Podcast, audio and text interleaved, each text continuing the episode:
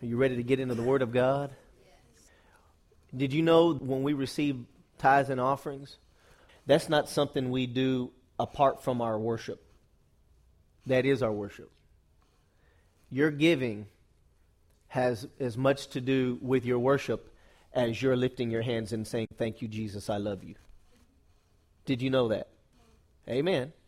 The scriptures has more to say about money than it does about any other subject. And, and in fact, eh, eh, more than what the Bible has to say about heaven and hell combined. But then the thing is, is that when you start looking at all those scriptures about money, say money. Did you know that ain't a that ain't a bad word? say it again, money. Money, money, money. We're going to say it until it feels all right with you. well, I just don't think money's all that important. All right, then just just tell your boss when you go back to work Monday. Just say, you know what? Forget about my paycheck. No, you know it's important. Quit acting all like it ain't, like you're spiritual. You don't. You, come on, it is important. Amen. I mean, it's the it's it's how you it's how you do things here. You know what I'm saying? And if you had more, you could do more. Amen. Now there's people that have more and, and are doing less. But that don't mean that other people shouldn't have more that have the intention to do right with it. I mean, we have a president that wants to outlaw guns. Come on, because of the few crazy wackos. You know, not everybody is certifiable uh, uh, insane. Some people are just wicked. You know there's a difference? Did you know there's a difference? You can't just chalk it up and say, well, they must be crazy. No, they, they might be wicked. And they might know exactly what they're doing.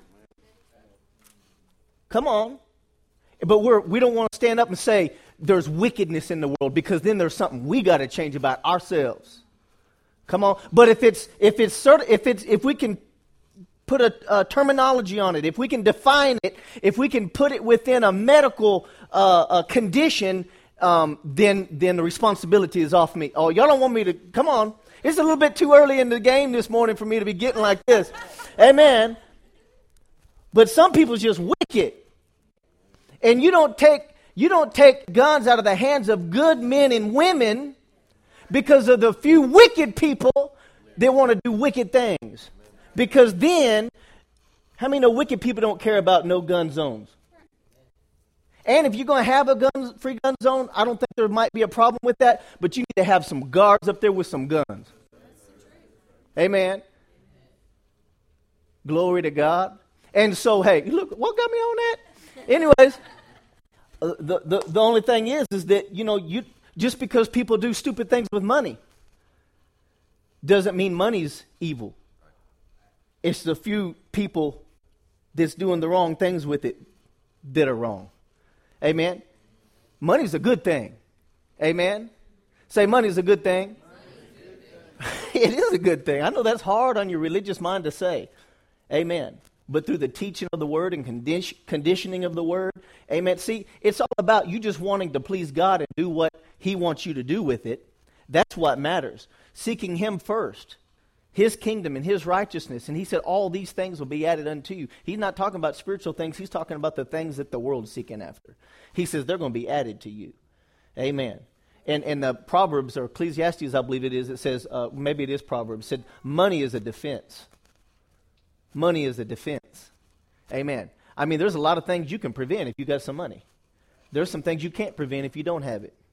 Now, God, in His grace and His, you know, uh, presence, He can protect you from things. But, but, you know, uh, I'm concerned about money you don't have that you should have had.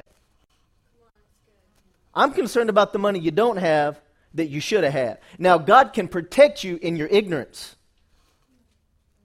But if you should be learning about things, but your religious mindset's keeping you from going further, now you're responsible for something even if you don't have what it takes to overcome it. Does that make sense to you? So I'm not so concerned about the money you don't have that you don't know is yours. I'm, I'm concerned about the money you don't have that you should have. Amen. you're not only, did you know you're not only going to be held accountable for what you hear, you're going to also be held accountable for what you didn't hear that you should have heard.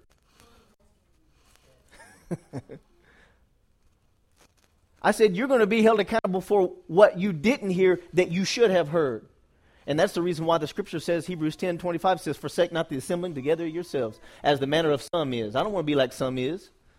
Amen. I've seen the condition of some is. Amen. I don't want none of that. Some is, they, they might look like they're doing real great for a little while. The some is. They might even think they're in God's will because they're making more money now. But did you know money was never intended to be a sign that God was pleased with your lifestyle or your relationship with Him? No, there's people you can get money more than one way. But when you get in the presence of God and you and you have peace with God and your relationship's right with God, money and increase in all areas, not just money, but in all areas will be a fruit. Okay? But just because some people have money don't mean that that's fruit. Fruit is money, but just because money doesn't mean it's fruit. Does that make sense? See, it's, it's, about, it's not about the money, it's about where did it come from. How did I acquire it? Matthew 6:33 Seek ye first the kingdom of God and his righteousness and all these things will be added to you. That's fruit, see? 2 Corinthians 9 8, my God is able, uh, uh excuse me, it says, and God is able to make all grace abound towards you, that you always, having all sufficiency in all things, would abound unto every good work. That's charitable donation, donations. When you see needs, you're able to just give without checking your uh, bank account. How many like to be able to just give without checking to see if you had it? Woo! Oh my gosh. Amen. That, that is just an awesome feeling. That's the reason why Jesus said it's more blessed to give than it is to receive. Because until you, you, you might have received and experienced joy, he didn't say it wasn't blessed to receive, by the way. Did he? He said it's more blessed. can you be more or less blessed? I said, can you be more or less blessed?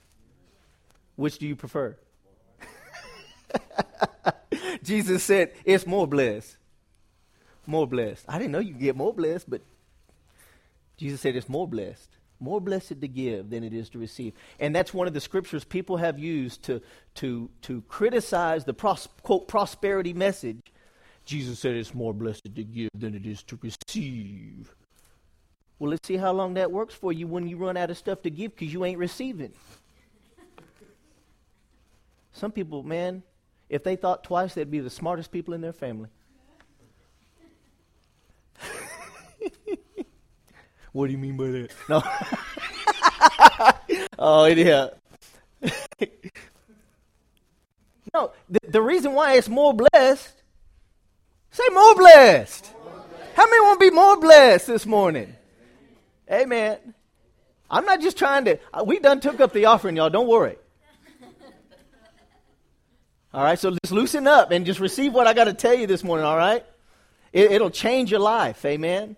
But being a doer of the word will change your life, not being a hearer only. Amen. And listen, this ain't about getting you to do something for me. This is about getting you in a position where God can do something for you.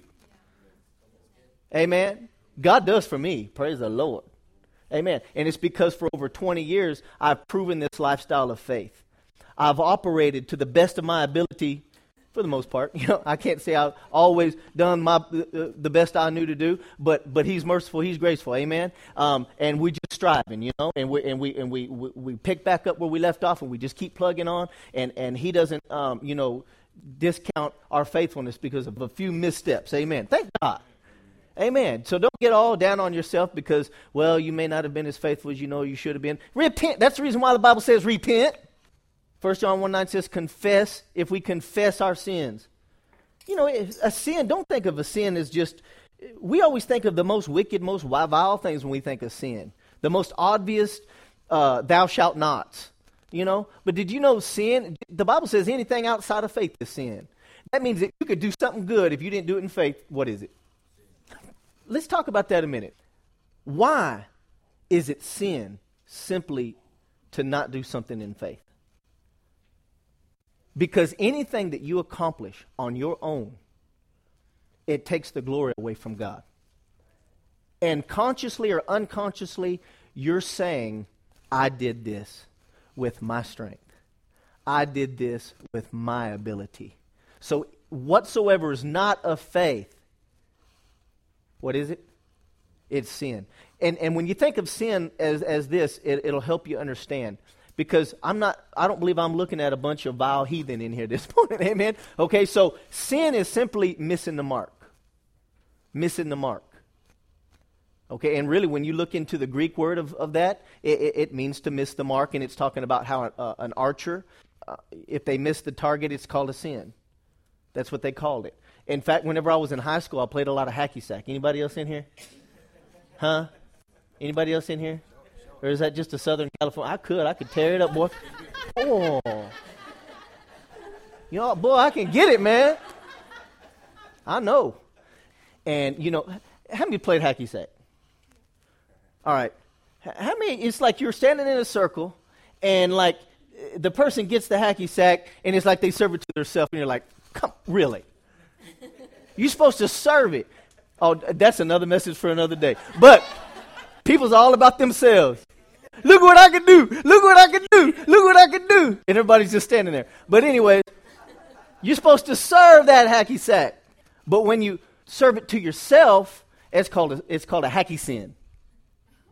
So don't think of sin as just some terrible thing you're doing or someone else is doing. Maybe we don't think of ourselves as, as being in sin because we don't do the things these other people do. See what I'm saying? So, um, whatever's not of faith is what? Sin. Because faith connects you to the ability of God. Where you say, I don't care how simple of a task it is, if God doesn't empower me, I can't do it. Amen. And see, in the natural, we think of tasks as just doing the job. But there's more to what God wants to do than just getting that job done. It's what God accomplishes through that and in you through that. So whatever's not a faith is sin because it takes God out of the equation. You could go do something on your own, but if you'll go in the strength and the power of God, then God will make sure you get there when someone else gets there that you need in your life for the next season of your life. So it ain't just about getting the job done, is it? Do, do you see what I'm saying? Every, your future has everything to do with the people you meet and the people you're in relationship with. And only God can coordinate those supernatural relationships. Back to what Robert said um, over the offering, he said, you know, there's more said about money than there is about any other subject in the Bible, and it's really true. But when you look at all those instances um, about money, there's more warnings about it than there are promises for it. I said there's more warnings about it than there are promises for it. Now, really, a warning about money is just as promising to me as the promise itself. Come on. Because and how is that? Well, y'all are looking at me because I hadn't told you yet. But I'm going to tell you. Oh man, because why would God spend so much time warning us about something He didn't intend on us having? I mean, um, I don't need warnings about um, outer space flight. Why? Because I probably will never go. So, why would the Word of God spend so much time warning me about the dangers of money? There's a lot of good things you could do with it, but there's a lot of bad things you could do with it. And God doesn't want us to forget that He's the one who gave us the wealth. And that's where the problem lies, right there. Is because we're only thankful to God when we're in a crisis. That's human nature. But then when we start getting our stuff together and we've got some money in savings, we got our kids healed, baptized, and saved. Come on. And our marriage has been healed, and now we're, you know, prospering in business now all of a sudden, um, we don't need God anymore.